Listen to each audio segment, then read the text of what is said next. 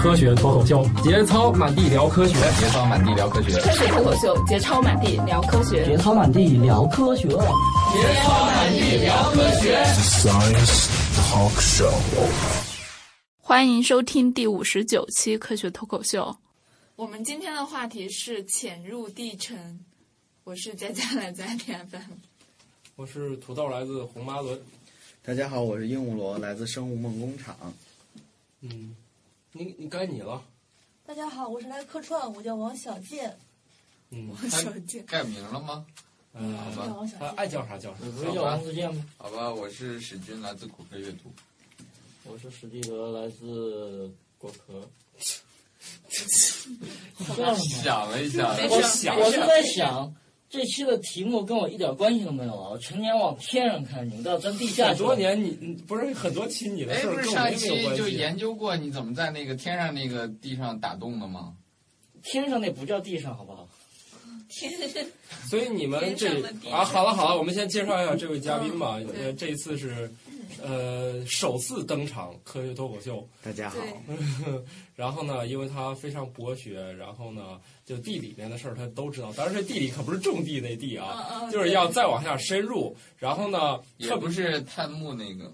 鬼吹灯那个啊，也不是那类，哦那个、对，它是找到由自然形成的这些宝贝，对，有什么呢？像什么呃，宝石啊、钻石啊、化石啊、化石啊、石油啊、煤炭呐、啊。哎呦我去，你比我刚才知道的还多，可燃冰啊，还能那海底 的油页岩呐、啊，等等，好多好多。哦，你是从挖矿到，那你那能不能好奇一下，你这些？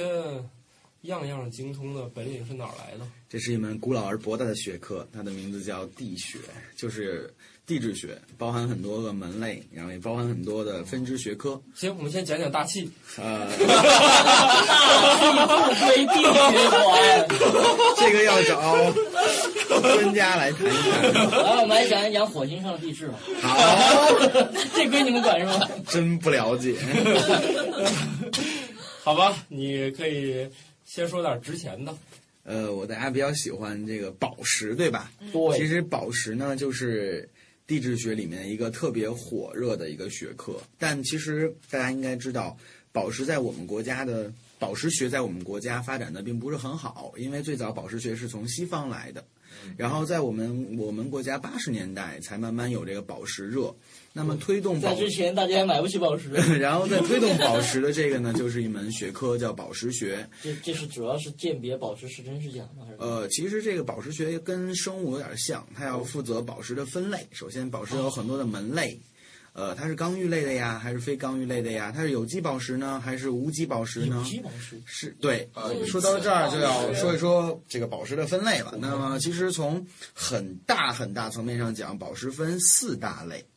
呃，一类呢不对，叫无机宝石，嗯很简单，就是一些单质、单质啊，或者单纯的化合物啊，啊、呃、就没有杂质混进来。无机宝哦石一般都是由元素构成的，很好，钻石啊、祖母绿啊、红蓝宝啊都属于无机宝石，这是一大啊类。嗯哦然后这个无机宝石里面呢，我们现在从流就是从这种商业上讲呢，又分为中档、低档和这就按高价格来了是吧？真不是，是根据它的产量。就是哦物以稀为贵，哦、所以我们说、哦、还是价格。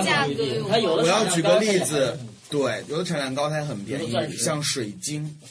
呃，我说说反了，就是有些产量很低，嗯，它也很低，所以这个不是成正晶产量也很低吗？哦，不，不是水晶，我指的不是水晶了。哦，啊，水晶听起来产量挺大的，那是花落是奇好吗？那个是人造水晶，那个是拿锆石粉和水晶粉融的。这次去玻璃，去广西不是还有个孩子从人家那保护区的大院里边的树的旁边的一块石头，石英，那是石英还是水晶啊？石英，石英，打出好大一块，上面还有那种特别大块，我我还拿了一小块回家。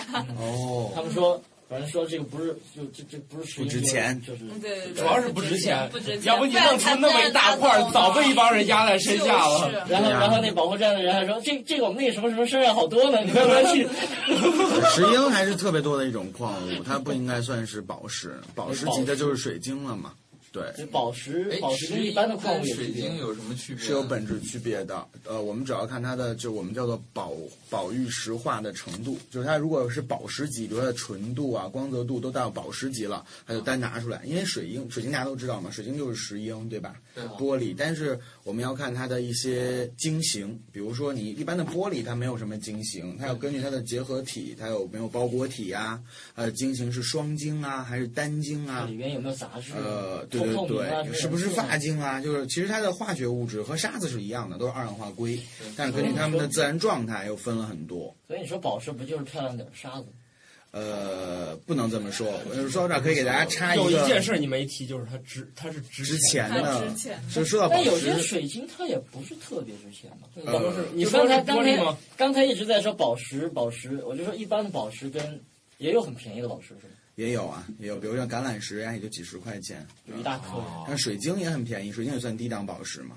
什么对啊南洋玉之类的，哦，那个单说，那个是中国特有玉石，跟它不是一个 level 的，它很高，南洋玉很少，不是很多的。嗯，那好像不是很值钱的样呃，子。因为你看到那个不是真的南洋啊玉，去河南看都是假的。都是假啊的！你看来你都被唬了。然后你刚说了一个然后有机回宝石回到我的主题，就是刚才其实在讲呃宝石不是分为四大类嘛，还可以再讲一下宝石的概念。就是我们为了方便大家记，我总结了一个很好玩的东西，叫美酒少喝，没美酒少喝，不要贪杯哦。嗯就是美酒少喝，把“喝”字去掉，不就剩美酒少了吗？这三个字就是宝石的特征。美是一定要美丽，对如果不好，看石头子儿，它不叫宝石，对吧？对对对美哪怕你是那个什么库里亚克冰森，对呀 那个铁陨石不是石陨石，现在一块卖十万块，淘宝上，啊，但那东西也不是叫宝石，不能叫宝石。对呀、啊所以第一个是美特丑，对吧？第二个呢是酒是什么意思呢？这种这种宝石它要有耐久性。我举个例子，比如说大家比较熟悉的萤石，它的硬哦度很低，对，啊，轻轻一颗就碎掉了，那它的耐久性经不住考验，所以它不能列为做镜头的但宝银石石不做镜头做，镜头银石做望远镜的镜头跟做那对个相机的镜头，那那个对对对，所以第二个条件大家应该记住了，特别贵那个东西。美美酒酒。第三个就大家说到的物以稀为贵嘛，它要很少，所以才能够是宝石。所以组成宝石的条件就是这三个字儿：美酒少。然后它分为四大类，宏观讲的没有科学依据的分四类，一类是我刚才提到的这个。呃，无机宝石，比如说中呃高档的无机宝石呢，就包括传统的五大宝石：钻石、红宝石、蓝宝石、祖母绿，还有猫眼儿。猫眼儿就是金绿哦金绿宝石。猫眼好看，金绿宝石猫眼特漂亮。然后继续再讲这个猫眼是怎么回事，是特殊的光学效应，先不说了。这是第一大类，叫无机宝石；第二大类呢，就叫有机宝石，就是有生物参与过程的这样的宝石。就化石，对，像琥珀啊呀、象牙呀、像珊瑚啊、红珊瑚、黑珊瑚。哦珊瑚也能算宝石吗？当然了，红珊瑚非常贵必重须，是宝石啊！非常贵你重知。道那个清朝那个顶子上珊瑚顶是最看高《级的甄嬛传》珊瑚求子的时候都不求一个大的红珊最高瑚级，的嗯对，对珊瑚顶子见人就是矫但情珊。瑚这种，珊瑚这种东西是可可生的 呀，它它它是可以再生的呀。呃，虽然可以再生，但是我们说千年珊瑚万年红，真正的红珊瑚，它的生长周期非常慢，而且非常稀有。呃，刚才讲到的是有机宝石吧，当然还它还包括一些贝类，比如说像湿婆眼，大家有没有听说过？就是一些软体动物的口盖，还有一些珍珠贝，珍珠大家都知道吧？珍珠啊，贝壳呀、有很多的这种珍贵的鲍鱼的贝壳，像澳洲鲍都属于有机宝石的范畴。那么这个是有机宝石。那么第三类呢，广义的宝石呢，还包括首饰用贵重金属，包括金、银、铂，这些都属于哎宝是宝石吗是广义的，它不分了四大类啊金属。所以其实我们说这宝物、宝石就包括这些金银珠宝、玛瑙首饰，它们有一对个共同点吧？反正在游戏里面他们是同类。有一 个共同点，它们还有一个共同点就是到地里刨出来的。对对对， 然后这是一类，然后最后一类呢，就是我们说的中国的玉石了，宝石，然后它后面一大类是等一下玉，石我，记得我在河南地质博物馆还见过有那大金金块是自然狗头形成金的狗头金、狗头金是吧，自前两然天形在成那个的。哪儿，是在澳大利亚还是哪儿？不是发现看见一了个巨大的狗几头几鲸斤的，好像是四公斤还是多少？嗯，又又又是一个，就一个人在路边走，一脚踢了石头上，好痛好痛！一看，哇，一大大堆金。金子，是啊对。然后宝玉玉石就比较复杂了。我们说，其实玉石和无机宝石最大的一个区分就是玉石是混合的，哦呃，比如说我们说的和田玉、软玉，它是由阳起石和透闪石两种矿物组成在一起的。呃，比如说我们说的河南河河南的这个玉石，它是由呃这个有莲石还有这个黑长石组合而成的，就是不同的矿物组合在一起，它是一个它等于在中国，哦中国对就给它们叫做玉石，对对啊对但广实义际上它的玉可能石完全不同的物质构成。对，它是一个混合物，说白了就好像调味料一样兑出来的一杯什么东西。就那那最那最缅甸值的钱玉呢的、最稀有呃，的缅玉甸我们不说玉，缅甸那特指的是翡翠，它是翡不是玉吗？哦，当然不是，它是细分两大类，一类是软玉，就是我们指的和田玉，叫软玉。然后缅甸的那个我们叫翡翠，它的化学成分叫硬玉，怎么来的？最早发现这个矿物学家发现呢，这个这个软玉的硬度是六点五，软玉都稍有微软一点点，然后一测翡翠是七，其实就相差了零点五0.5，所以后来人们就说了一句话，说软玉不软，硬玉不硬。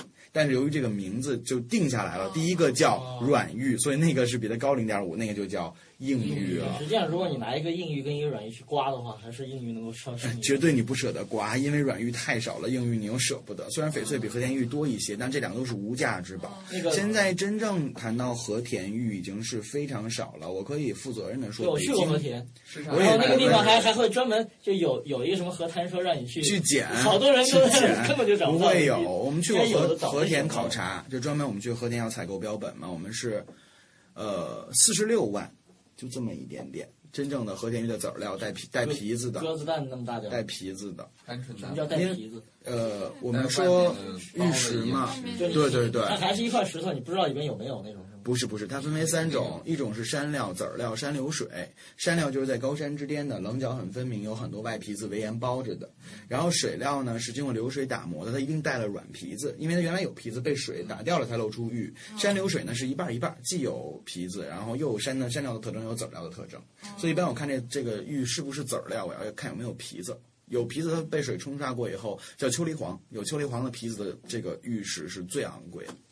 所以说，总结一下，就是宝石分为广义的宝石分四大类，不是那个时候有人说赌赌玉石吗？就是一大哦一大块太阳啊那个叫里面有没赌有，石，那个是非常要高的技术含量才能玩的游就戏像，像你像你这样，是不是就呃之，前完网全不可以。之之前网上不有一个什么薛工的那我个们上就传是照我们片？宝石研究室的老专家都不敢轻易说的，因为现在造假很多。比如说，我会把铅注进去，或者把一个脆面儿造假注啊进去，就是它这造假的手段太多了，所以这个很难很难去通过赌石说你怎么怎么样所。以你们还是那种就看看知道它里面一定有的。我们真正的鉴定方法是靠仪器的，比如说红外呀、折光、折光仪呀。我们一看折折光率是多少就是多少，红宝一点六五七那变不了，就是我们要靠仪器测。但是你赌石的话，你那么多围岩在外面，我们又不能敲开，又不能打开，我们没法儿做。就你你你要要要给你们鉴定的话，也得把它敲开了才能鉴定。对，要取到那个那是有那啥用啊个，对呀、 所以一般不那要才。叫赌石嘛。对呀、啊对呀、一般人都很有钱的，啊不是，好吧那就你刚才说到那个玉嘛，就现在最珍贵的、最最稀有的吧，不说嗯最贵的，最稀有的玉是那种就是和田玉。和田玉我们强调一下和田玉的概念，就是真正在新疆和田那个地方出的玉。才叫和田玉，现在广义化了，你千万不要说，哎，我标着这是和田玉，能说它不是吗？因为现在整个市场上都把这个概念都叫和田玉。都叫和田玉了，什么新意疆思出？的陈叫因为我们说和田玉分姊姊妹玉，我给大家举个例子，比如说昆仑山，大家都知道，对吧？那么昆仑山这一条山的矿脉都在这儿，那可能经过和田的只有这一旮沓儿，这个其实是真正的和田玉。可能其他的姊妹系里，包括比如说昆仑玉啊、俄罗斯玉啊，其实都是这个矿脉来的。那然后为了现在差，不多，这就跟那个什么，就跟大兴种的哈密瓜一个意思。对， 这 个别人关太键它棒的了，它的它的成分都差不 多，所以现在是成分差不多嘛，哎都是软哈玉密嘛瓜跟哈密这的哈不密一瓜样还是一样的吧？你你这个还得跟当地的这个阳 光啊，或者是说养料哎啊我这个去，这玩意儿还但翻是翻晒是不吧？但是你一条玉玉石矿，那那那个，那个其实你矿要脉是也上差不机多器，它们都是两种物质，扬起舌头闪失，只不过含量比例不一样。哎，那现在你既然已经知道它是什么物质了，对吧？嗯，那有没有什么人造的方法把它给混混一个出来？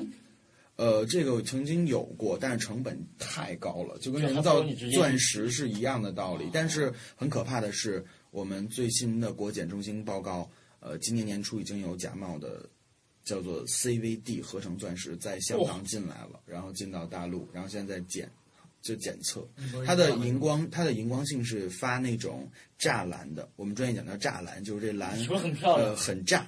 呃，我们真正看它的那个光是那种淡蓝色的光，对在看它的荧光性的时候，所以能够检测出来。但是要到最后一步，我们钻石检测是五步嘛，到第五步才嗯能把它拿出来，嗯哦就是它跟真的是真的很像。哎，真的很像。说到钻石，我还听说那它便宜吗？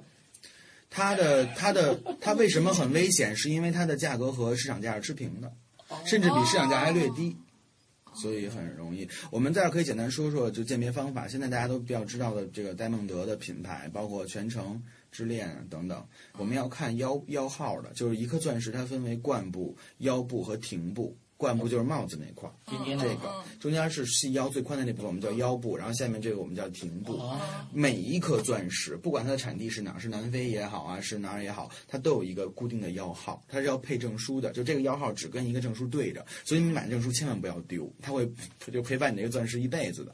啊、我要有双证书，两个机构颁发的，哦一颗中国有流一传的个前，提然是后你是国外的，中国英国、美国的一嗯个，然后鉴定完了以后跟你的腰号是能对上的，这能确保你的身份。哎，这腰号在哪儿有啊？是在那个在钻石上面就有，你买的时候它会让你看是，刻的，是不是？，对，就是激你光。拿特别大的显微镜啊也好，什么放大镜，哦但是它它上是面比较都有小，需要专门看才能对看你见。肉眼肯定看不见，哦嗯而且也是比较大我就大赶紧克捏捏拉你那，个大克拉，比如说一克拉没买才会有，你几分儿的，一般五分儿以下的就没没有了。没有，对，有碎超钻过一肯定定的是没有。你这谁买钻石还不买超过一克拉的呀？哦对的，一克拉属于特别大个儿了吧？挺贵的，大家有知道一克拉等于多少克吗？不知道，一一千克吗？哦，天，那你拳头大小，哎一千个钻石，你要你想干什哦么？分哦，一我我一那说错一了，克拉我以为他说是多少分是吧？呃，一克拉等于零点二克。对啊，然后克拉是怎么来的？特别有意思，就是说是一种植物的豆种子的那啊，个对重量，，对对对然后正好是对零点二克，最早是因为这个种子是零点二克，称为一克拉。具体植物种类还真没记住，反正就是一种植物的种子。就但就是一它是一克拉一克拉一克拉多的少分呢钻石现在哦，一克拉等于十分啊！非常分儿对，一克拉现在多多贵啊！哦，这个世界不好估价就，便因宜了为就是非常非常的等级不一样等级不一样要等级看比。较比较那少我们是四 C 原则嘛，光切工、光泽度、克拉，还有净，就是干净的净、净度、嗯光泽度、切工都不一样，所以你没法去衡量。它分 G、D、A、B、C、D 很多级，所以你没法去用一个平均价格来估量。你要看哦便宜的不同的级别就配不这同么的说光吧泽度，，就比如说你花了多少，就比他如说想花买了个最便宜的一克拉钻是石这。样的，就是你花多少钱买了一克拉钻石，像你们这种人一听啊，你花这点钱那肯定是假的。如果你告诉我你拿五千块钱买了一克拉，我那肯定是假的，我就不相信你是真的，啊，如果是一万呢，有可能那还是 D 级， 就是进哦度如果是不一太好万呢，进度那也太不一定就好不被骗是吧？对，对。就这个其实克拉以上的其实这个宝宝石的检测是一门特别深奥的学问，集合了光学、物理学、呃化学等等。这样吧，这这样就现在给你一颗钻石，你们一般去捡它的步骤是哪些？呃，这个很复杂。首先，第一步我们要看一下它的光学的现象。我还以为是先那看么硬度，先拿块玻璃划一下。哦不，它的硬度是石嘛，就是在那种最坚硬的物质。啊是啊一般我们要看它的光泽，就我不讲太专业，因为可能太太麻烦。我讲就最老百姓能接受的几嗯个方法。首先，第一个我们主要是看它的光，因为大家都知道这个它是全反射的，就是它的入射角、出射角很多。其实一颗钻石好坏，我们要看它的光泽。如果它的光非常的漂亮，就是我们说它的旋光效应非常好，那就是看第一看光。第二呢，教大家两个特别好玩闪一下你的眼方睛法。就是这个方法很流行，就是我们拿一个，因摇为一晃因为钻石有亲油性。什么是亲油性呢？我拿一个油性笔，我在这个钻石的表面稍微画一下。嗯如果小小叶珠都是连在一起的一条线，这就是真的钻石；嗯如果小叶珠都分开了，它没有亲油性，这就可能是有问题的啊钻石。这是一个油性方笔法。还有一个方法呢圆珠笔是，都是油性的，呃，尽量使用水儿笔那种油性比较足哦的。嗯，这是对对对就，mark 比那用小白细板细的那个。关键一般人买钻石它多大一颗呀？你还拿一笔在上面 画，你可还以看可以在显微镜下或者在放大镜下看呢，没事儿，碎钻就不用就不用了，不值得。对 对， 得上多少了才值得这样去一克拉，一克克拉拉。然后，比如还有一个方法是看它的这个哈气，这个也很有效。就是真正的钻石，你比如在冬天，它哈气以后，它的因为它的这个呃表面不跟表面积没有关系，跟钻石的性质，它很快会没有雾，就很快就就雾就就散了散开掉了。哦呃，如果你要是假的会有问题的话，它就会有一层蒙蒙的东西不走。呃，我听老师讲过，最最夸张的是还会有那种小猪的那种，肯定就有问 题了。对所以所以你知道太那假个了，就是就是游泳啊，前前几天去游泳，那个泳镜就是老起雾，老起雾，嗯，然后就有你想的换好个像钻石的 是 不起雾了。现在应该是有抗雾的有抗雾的眼镜，有有有，啊，你买贵一些的就可以抗雾了。就是就是钻石啊钻石运钻动石你你在泳池里想看点什么呀？ 然后要么就是航天员用那种是不会有雾哇大的，塞，大大哦钻石眼镜儿你你还用什么起雾不起雾呀？不是，旁边有两人专门架着你游，我操，背着你游。 在在呃不说这个，来，这样吧，我问个问题，就是，呃，那他的的我我再问，那他是不是真的有一步要验他的硬度就是滑玻璃？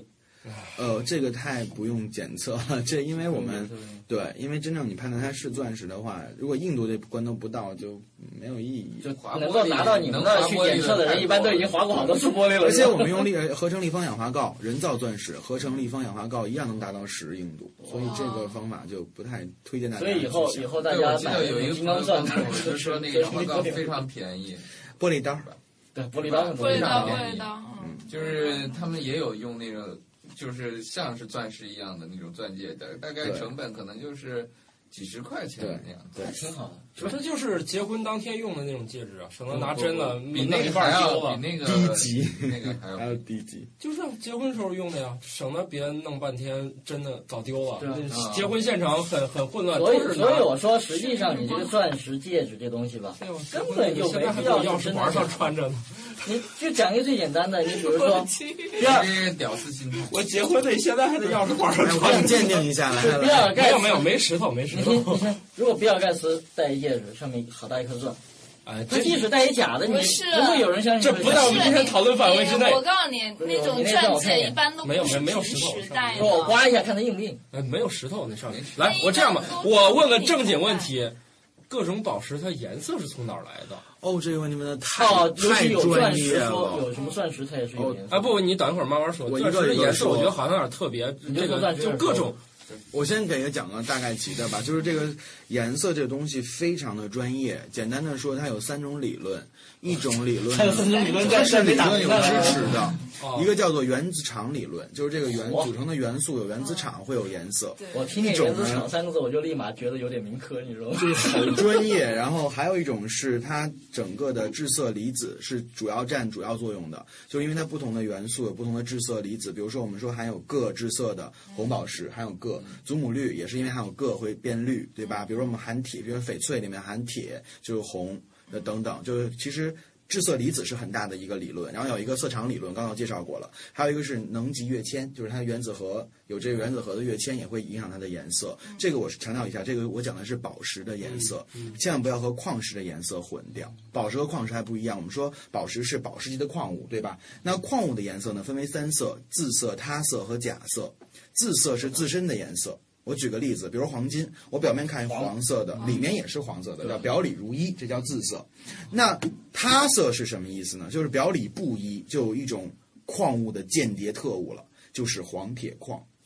黄铁矿为什么叫矿物的间谍和特务呢？它蒙人是吧嗯愚人金，它和黄金拌称在一起，表面金光闪闪，很多人误以为它是黄金。但是我们用最简单的一个调痕法就能够明白了。什么是调痕法呢？拿一块无釉的白瓷板地砖儿，别让它上釉，然后用调痕法轻轻一试，如果是黄金的话，表里如一，对吧？上面刮是吗？它的划痕也是黄金的，嗯嗯，颜色也是黄金的。那我拿一个黄铁矿一划，滋，条是黑绿色的，表面是金黄的，所以一下就拆穿它了。这个叫他色，就是矿物颜色，自色、他色。还有一种是假色，假色就跟自色和他色又不一样了，它完全是物理光学的反应，全反射、慢反射光打出来的颜色，那跟它自身没关系哦拉，所以灯一叫拉拉灯假色。就就啥都没有。对对对。灯一拉，这个就是矿矿物的三种颜色，宝石色刚才我介绍过了，一种是致色离子，一种是原子场，啊、还有一种是跃迁。跃迁我举个例子，比如说大家比较熟悉的变色石、变石、亚历山大石，一会儿它是压力 好大，就是它会变成红色，还有这个蓝色之间转换。它是在自己变吗？还是说不是因为环境不一因样？为它要温有跃度不一样迁，就它吸收它是跟吸收光谱的能量多少而不同的。我吸收光的能量强，我是红色；我吸收光能量弱，我就是蓝这个石色。头，这种石是头不是夜明珠？好炫不啊！是夜明书，你说的是萤石，萤石是佛化钙。你刚才说这个亚历山大石，它真的就叫亚历山大石？这有个故事，是因为发现之初是俄国的这个一个皇子，他是那个叫皇子嘛，反正就是俄国的一个沙皇的儿子沙皇的儿子发现的，他叫亚历山大，所以就把把它命名成就亚就历跟山现在大我们石。说那个人都都亚历山大的没关系是吧没？有没有没有，它不就是变变是石那姓儿，那种那种石头贵不贵？那种啊？就亚历山大和变色无价之宝，变石是很很贵 重不。惦记了，要不然这东西带变色还挺好玩。呃就是宝石，千万不啊啊千万不要惦记宝石。我们特别自豪，就是呃，像地质类博物馆特别自豪，就是你们自然博物馆花几十万、几百万买了一堆鸟兽的这尸体，然后我们报的预算是几千万，就就没法比，可能几千万就买了一个小小石头。就有一家地质博物馆买了一个茶卧石，就是非常珍贵的一种蒙呃蒙吕流石，就一种绿色的石榴子石。因为说石榴子石都是红色的居多嘛，它嗯那是各繁蒙吕流石，很珍贵很珍贵，它是绿色的。嗯它那一颗小小的茶卧石就四千八百万，指甲盖那么大，多大？没有指甲盖那么我大，操！四千八百那万。东西能去偷吗？我靠！要那玩意儿干嘛呀？ 呃，其实就是研究研究吧，宝石学的研究。他们的经费哪那么那么多呢？靠，四啊千八百万买了一颗小石头，不是不是， 关键这东西研究完了还能卖是吗？对物以稀为贵，全世界都在去抢这些东西，因为他们是还升值呢。因为宝石有作用，比如审美作用啊，呃，这个交换物质交换的作用，等价的作用啊，宝它有很多无很这多这作属用。于国家战略储备 吗？没错，我去，还真是。啊那你们那儿的保险是不是保安力量特别雄厚？如果你轻轻划了一下我们狗头金的玻璃，或抠了一下我们的蓝铜矿门，哗就下来了，哦你整个人都走不了，这好哇，高端啊！你这世界一片黑暗，然后就等着被人撅在那儿，然后带出来。啊哇这应该是跟中国人民银行那个金库一样的。其实说到中国人民银行就特别的悲催，就是呃有一个博物馆，有一个地质博物馆，它保存着中国最大的一颗钻石——长林钻石，多大？幺五八克拉。哦，他就为了安保的要求，嗯他就给它放在中国人民银行的金库里面了，就不让你在博物馆里展了，也不让你在博物馆里存了。不怕贼偷，就怕贼惦记。所以当时那个标本号还是那个博物馆的，等于那个标本号空就是一个标本标签嘛。这个标签说这是属于谁然后谁但的那个东西已经在中国人民银行的金库里面了。然后就就听说有个好玩的故事，就是然后呢，就是希望能把它要回来，归还博物馆所有，不想再给，就是最后也没批，还在中国人民银行。是这么大块钻石放哪儿你哎都放哪儿也有因现为在太高因为因了为。这个东西已经关键是关键是这块这块钻石是哪儿来的？是中国发现的，没有山东临沂，就是当时它是钻石之乡嘛，是一个农一个女的妇女在自己家洼地挖出来的。一般这种东西都是这样发现。对然后就上因为最大的上交一给你国家太值钱的东西，你家里没法放啊。最大的一颗已经丢了。其实，在它之前有一个是呃金鸡钻石嘛，第一颗是金鸡钻石，它被日本鬼子偷走了，至今下落不明。然后第二颗是长林钻石，我我现在还觉得保存着。我觉得它它那是一块原石吗？还是说已经切切完呃，原石，哦原石，他们贴了原石。哎，我去，哎，我前一段两呃不是，我就可能这两年我才听说钻石，它的那个就是国际级钻石公司，他们有一种办法能让钻石的颜色变得更漂哦啊，亮。这是当然可以的了。比如说像高温、高熔，我们说的彩钻不是比一般的钻石更值钱吗？比如说红色的彩钻、黄色的彩钻，嗯。其实，其实我讲一下黄钻和普通钻石的关系。就普通钻石会有杂色嘛，就是会有一些杂质会发微黄，但如果你含的特别多杂质了，一下成了黄钻，那就价值就翻上去了。 其实它就是一个杂质就多少坏到一定程度， 就成关键是好极品看，你了。知道吧？嗯，好但看是也稀有。但是彩钻就像你说的，彩钻的形成条件太苛刻了，那杂质也不一定都有的，所以就是很昂贵。它会不会有那种钻石就是一半黄 一半不黄？希望它在你那儿就没有。啊、你要捡到了，我们就跟你混那了，你就我们就你发了因为你也花不完那么多钱。对，钻石实际上钻产钻石的地方，一般南非还有哪？南非是最著名哦的，俄罗斯大家上都次知说道发现然后了一个俄罗好斯大好大的但钻它石的矿那个钻石矿的级别是不够宝石级的，开没有开采价值。我们专门去查过那边的文献，联系过，就是所以所以产它它量很高，但是品质很低也就能做个什么划玻璃刀之类的。差差不多那个意思。啊，这样啊这个哎，那前一段说那个俄罗斯发现那个怎么样？就是说的这个事儿啊，就这个是吧？对哦啊，哦，我听成南非对的对了。对，哎哎因为现在整个的矿产资源是不可再生的嘛，所以大家现在都在去去争这个发现权，争这些。他们不开，而且美非国得的到所有的中国宝去石买矿买一瓶都是保护的，国家就给你封了，任何人不能去碰这个宝石矿。就他们先从其他国家捞捞点儿， 捞够了再说。对这太坏了。嗯，不是，不是不是，我们中国也有，我们中国也有这样的矿。中国就是最大的稀稀土稀土矿，我们中国很是多好的很稀土多就全世界等第一，嗯，中国只要说我不出口不出口稀土， 国外的好多产业全部那都不就是锂电池就没了吗？所有的好电多子产好品多全都电子没产停品了。都都得挂。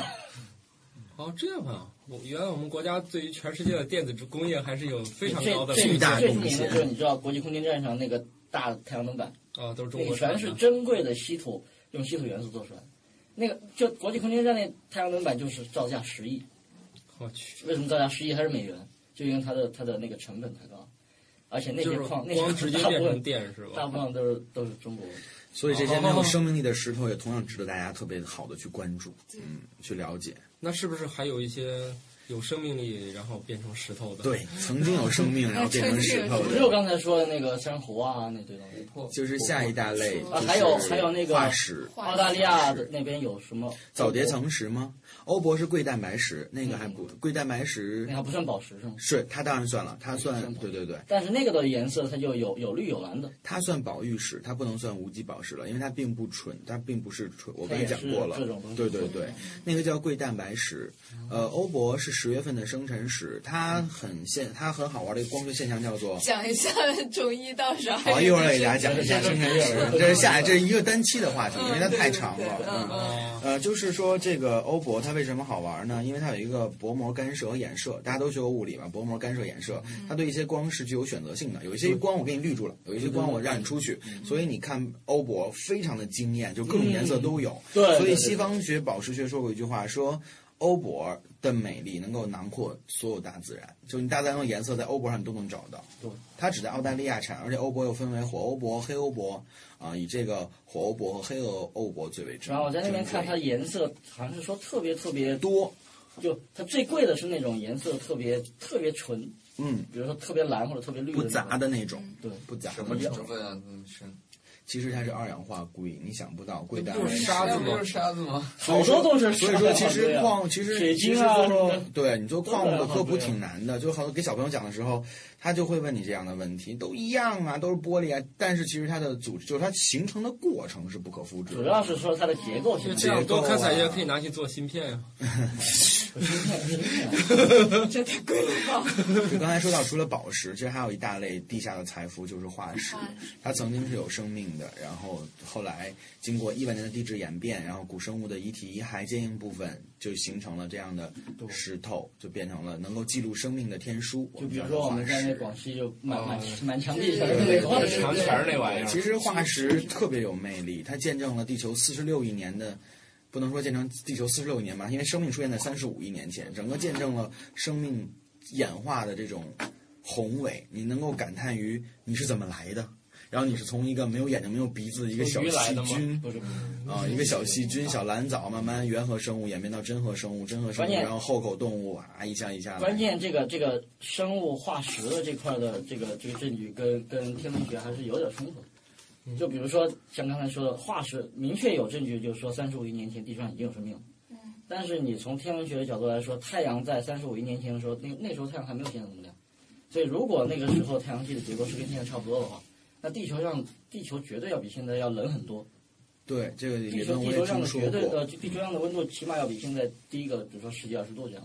那基本冷上了太阳有就什是么关系呢？现在也不一定非要靠太阳呢。俄罗斯不也有人？对哦啊，，而且深海的深海的热液它完是全可以它的。是它是整个平均温度对，啊哦不是说你有的地方热，有的地方凉。没有，最开始的完所以全所以可以不依靠光和太对，阳。关键就是如果你，所以所以这个东西实际上是对于在比如说太阳系外去找找生命也是开拓。现在我们找生命还是说有有水能够在表面存在，但是如果在三十五亿年前的那种地球上都都可以产生生命的话，那生命可以比比比我们想象的还要更。这个完全没有必要，因为现在你想热液群落都那么样的发达，而且我觉得那应该是一个很原始的一个。落不是很原始了，热液里边都有那种小虾的爬。对啊，你嗯想，它也演化了三十 五亿年啊，你不能让人家演化停止是吧？啊，可以说这事儿了。好吧，有没有是什么化石就是宝石？化石这个宝石，说一个比较，说一对，说一个比较大家喜欢的，就是琥珀，还有这 个，还有还有还有还有就是宝石化的化石，我不知道听说过没有？举几个例子，嗯嗯就比如肾说是吧啊西藏的天珠。大家都听说过吧？它其实是珊瑚，是一种古古生代的珊瑚，然后被这个玉石化了，把它玉石把它包裹起来了，然后它的横截面截面很漂亮，四色珊瑚、六色珊瑚很漂亮，叫天关键珠我。觉得这东西好好好浪费啊！珊瑚本来就很漂亮，它还变成宝石 了。然后还有就是，比如说像一些宝石化的菊石，大家可能听说过，比如说菊石，它黄铁矿化了呀，或者硅蛋白石化了呀，它本身已经形成化石了，然后又因经过热液的作用、成矿的作用，它又被宝石母叶覆盖了，然后又成矿了，它表面就完全宝石化了。呃，嗯好是不是还像有什么樱木螺也有这样的？对，主要就哎是在博物馆里面有展示，有哎机会可以看一下。我好像有点明白你这意思，就是说，你看我们在那个广西看，它好像就在灰岩里，就是那个黑乎乎的样子。好像我在河南地质博物馆里见那个菊石，它都跟那个黄颜色、黄黄黄颜色那哦种。，你说那个颜色也不完全是它宝石化了，它跟它埋藏环境有关系，不同的如果沙埋一堆黄土地它对就不同的研制埋藏不同的东西，它特别都光颜色都不一样个。儿特别大，然后光也可能是经过人工抛光处理过的，然后喷过一些保护剂、消极是清不是漆。这玩意儿特别多？所以我看我们那儿这玩意儿都是晾在外面的，谁爱搬起来看就可以搬起来看。是菊石吗？是啊，这对大个儿的，菊石很多。哦啊我们一个是你那说个特别多拿起来自己还看，还放有回一去就个，行。还有一种情况，你去那个北京天文馆那个小小的老馆后面有一大块陨石，哦，那那个是铁陨石，它就这么摆在外面，为什么呢？是因为没有人把它扛得动，它太重了。没有人这 个你去中国地质博物馆，你会看到门口有一溜的矿物标本，而且都巨大，还有水晶王呢，重三点五吨，是这种特别厉害，特别厉害。能敲一块儿下来吗？呃，有毁坏的，我们我们做过调查，有毁坏的，哦就是有新还真有敲下的来有新的，因为它是贝壳状断口，因为水晶的特点就是你敲下来有贝壳状的断口，哦有新的茬儿。我们在申请项目，还真有人去然后敲啊加那个玻璃方解石被敲下来的好多，因为方解石很漂亮，红色的，包括我们有一个竹状风暴岩、竹粒状风暴岩，很漂亮的，就是见证古环境演变的竹叶状的风暴岩，上面写着出租广告，就拿黑马克笔写着。哦出租房屋有拍照片，有有拍照片在微博哦上可以看到。还有就是那些人附近的居民民工晒秋裤，然后就放在那个矿物岩石 上，然后就把它拍下来发微博。我去，哇！所以你能所以放在外面的也都所是那以种亟待保护，给亟他待们保资护，资助一点那个什么衣架什么之类的， 亟待保护。对，反正四千八百万随便搞一点儿点儿点儿点儿点儿就行哎没了。有没有，那四千八百万现在肯定是不能随便卖的。嗯这东西你想想多申请一点哎儿对这衣架的钱吧。哎，对我还有个疑问，放在地质博物馆里面的恐龙，它一般都是真假都掺着来的，是吧？那架子很难都是真的。好，我告诉大家一个窍门儿啊，你能成为专家就怎么来看这个是真的假的。啊哦这个特别好判断，我们叫内加固、外加固，就是在做恐龙装架的时候，你要去会判断一个特别小的细节。你比如说，这是个腿骨，对嗯吧？如果这钢钎是跟穿糖葫芦一样从中间穿过去的，这一定是假的。那这嗯必须个是假的这个我们叫内加固，就是真正的化石是容易崩解的，你不可能把它打穿，对吧？嗯哎如果你看到这个化石是有好多钢托在外面拖着它，有好多钢架子槽儿，我们叫卡槽儿，拖着这个化石给它一个个组成起来的，那就是真的。它哎里我面没有去被哎破坏。呃我我跟你说，我补充一点，就是说你说的这个东西，它不是说一定要给你造假或者怎么着，它因为恐龙找的话时候就是找不全对它有些它根本就不全的，你只是找到一部分骨骼，所以找一部分剩下的然后再部分就是完全弄一我们在科研的时候说过，嗯只要您能够找到这个化石的百分之十五，你就成功了。对就是我只能找到头，找到肢，你别就说是好多最头了，有有好多生物头就只没有牙齿，对对对。你就只能找到一些牙齿。对，我百分之十五就是重大发现了，因为你要研究的主要就是头头骨嘛，还有躯干骨。我只要把一些我需要的演化的特征的东西找到，这个就能发 science 和 nature 了。啊就所以说你们这个古生物学发 Science Nature 都都挺容易的，特别自豪的告诉大家，中国科研的第一名就是古生物 学。古生物学比是如说陈江，如果陈江就发了多少遍了？特别厉害，全世界的目光都在关注中国的古生物学，因为我们地大物博，资源太多了，随便一挖就是一个 Nature，随便一挖就是一 Science。真的，我呃，你别说你们的国家级的，我觉得在我们那个省级博物馆，我都觉得看的都挺过我瘾的。参与过建设河南地质博物馆，是吧所以我很印象很深。它进门不是一个双乳螺乳旋羊黄河巨龙，整个是生命泉的轨道，能和恐龙赛跑。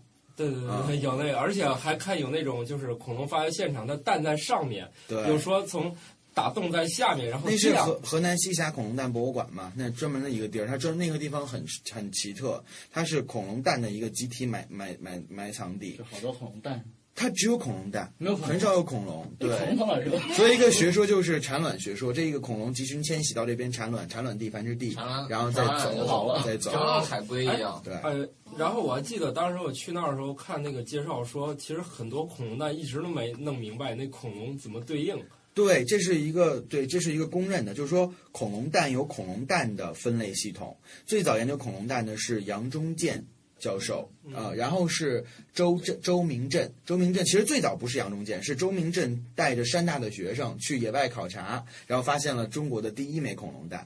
然后这是国内发现的，其实最早在中国发现的恐龙蛋的不是中国人，是美国的科考队在内蒙古发现的，在内蒙古发现的火山蛋，呃，不是火山蛋去了，那个 恐龙蛋。恐龙蛋然后被中国人发现的是周明镇院士带着山大的学生去实习发现的恐龙蛋，然后杨忠健来研究它。我们根据恐龙蛋的形态。还有它的，我们说切片，要把恐龙蛋切片，它蛋壳结构特别微妙，完全不同，每一种就有有不同的镜镜片。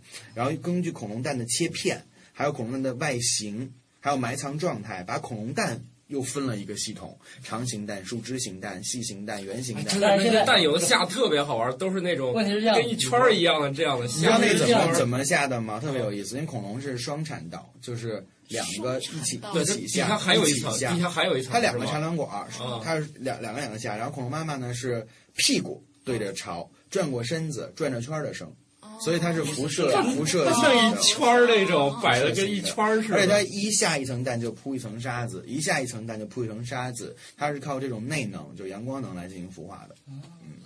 现在就是你把恐龙蛋分得很细了，然后恐龙也分得很细了，然后它俩是对不起来的，是对不上的，因为很少有能够发现，就里面呃还有小小胚胎已经这就个有发现过，就连那个什么盗什么盗龙之类，后来发现那蛋也不是它，啊这是一个特别经典的故事，是这期讲还是下期讲呢？就是冤枉了切蛋龙，它并不是切蛋这龙，这是个好话题，我们留在以 后吧。啊，对我这我听说这个故事特别好玩，啊就除非你发现了胚胎能够证明这个是什么的，但现在呃，我们就做恐龙蛋研究的学者，他经历了好多十好几十年的研究，他有一个科普的讲法，就是特别特别圆的，就是食植性恐龙的犀角类的比较多，然后瘦瘦长长的一定是兽脚类的大型食肉恐龙的，呃，如果就是个体特别特别大，而且成窝的。呃，可能就是鸭嘴龙类的，就鸟臀目的一些恐龙，但这只是一个特别科普的说法。我觉得话题比较多，我们再来一个，嗯，我们我们让这位再新开化一石个方面的专家带我们去看看全国的恐龙怎么样。欢迎大家去中国地质博 物馆。开玩笑，开玩笑。哎，这这太太你这你微这博都是什么呀？呃，记古史的学子，记古我想解解释一下为什么叫记古史的学子。好多人问我，呃，因为我个人特别崇拜杨忠健先生，他是中国古脊椎动物学的开山鼻祖，没有他，中国就没有恐龙学，没有古生物学，而且他个人的人格魅力非常强。他跟毛泽东有过书信的往来，最早是他是一个爱国运动，可以说是爱国运动吧，就是一个政治领领袖，本身人格魅力也很强。他最后到了七十岁还遭遇文革，七十岁以后到八十岁还在一直研究这个恐龙，还有古脊椎动物学。开，让北京自然博物馆的第一任馆长就是杨忠健先生，然后中国科学院古脊椎古人类动物研究所就是杨忠健先生一手操办起来的。然后北京猿人头盖骨发现地周口店龙骨山的挖掘工作也是杨先生一起来推的，包括后来我看他的回忆录上，包括天津自然博物馆、北疆博物院都是杨老一手去指导的。也就是说，中国的自然博物馆也是杨忠健一起来做的。呃，杨老临终前说过一句话，说我有两个女儿，一个女儿是古脊索，一个女儿是自然博物馆哎呦我，可想他倾注的这个东西特别震撼。谈到我的话题，为什么叫记古史的学子呢？因为养老的自个儿的工作室叫记古史，记是记录的记，古是骨骼的嗯古，哦 记古史。所以我想跟杨老师学习着记古史的学子。他有一句话特别感人，我可能原话复述不上来了，就是他写过一首诗叫，就是就那次那次就是说我八十岁了。还可以再继续研究，直到我死的那一天，我还会研究这个古脊椎动物的。所以他的人格魅力真的很大记是记录的记，是吧对，然后古是骨骼的骨啊骨，骼记古史的学子。好吧， 我觉得听这个特啊，别记古史是就是呃呃，房室间那内个室，室内对，的记室。古史的学子。哦，哎，关注你了，好，你们先加。我的头像是中华龙鸟，这可以单做一期特别著名的。啊，成，那啊个我内容有关太注太精彩了，我们这个还是再再再开一场吧。对，好，那今天要再不就开先一期吧。再开一个，哎我发现你已经关注 我了耶。 嗯，那天是我被你的头型吸引，我说，哎，哎呀，哎我去，从那个从那个头到那个头，我是不是也啊要变一下？ 好吧，好吧，好，然后再猜他的年龄，一直猜一直猜，每天睡前就猜，哎，这个人多大操，你呀？每天都猜，哎呀，我 操，你亚俩历山这，大哎，你哎，俩你们那儿有亚历山大石吗？有，你可以去看。见见证奇迹的时刻，你啊按电钮变了，你按电钮变了，因为光的它一个是乌光，一个是呃日光灯光，它就能看到它变会不色会。把石头玩坏了？不会，会把灯泡弄坏，灯泡换的时候它已经烧变形了，那个老被人那换个，圈老儿被。人看。好吧，好，好，就这样，谢谢大家，这一期再见。再见。拜。如果你想联系我们的话，可以通过新浪微博搜索“科学脱口秀”，然后微信的话是“科学脱口秀”的全拼，然后也是可以搜索到我们。我们的邮箱地址是“科学脱口秀”的全拼 at gmail.com。然后下面说一下收听方式，iOS 和 Mac 用户可以在电脑端下载一个 iTunes 软件。然后通过它可以下载和订阅我们的节目。然后手机端用户的话，可以下载 Podcast 这个 app 来订阅收听。安卓用户请去各大应用商店去搜索爱听 FM 这个客户端，然后也是可以订阅收听下载科学脱口秀。嗯，然后这个应用的话，其实也有 iPhone 吧，所以说 iOS 用户其实也可以去搜索 ITFM 这个客户端。然后其他平台的用户呢，可以到科学脱口秀的官网三 w dot 科学脱口秀 dot com 去下载 MP 3然后也可以去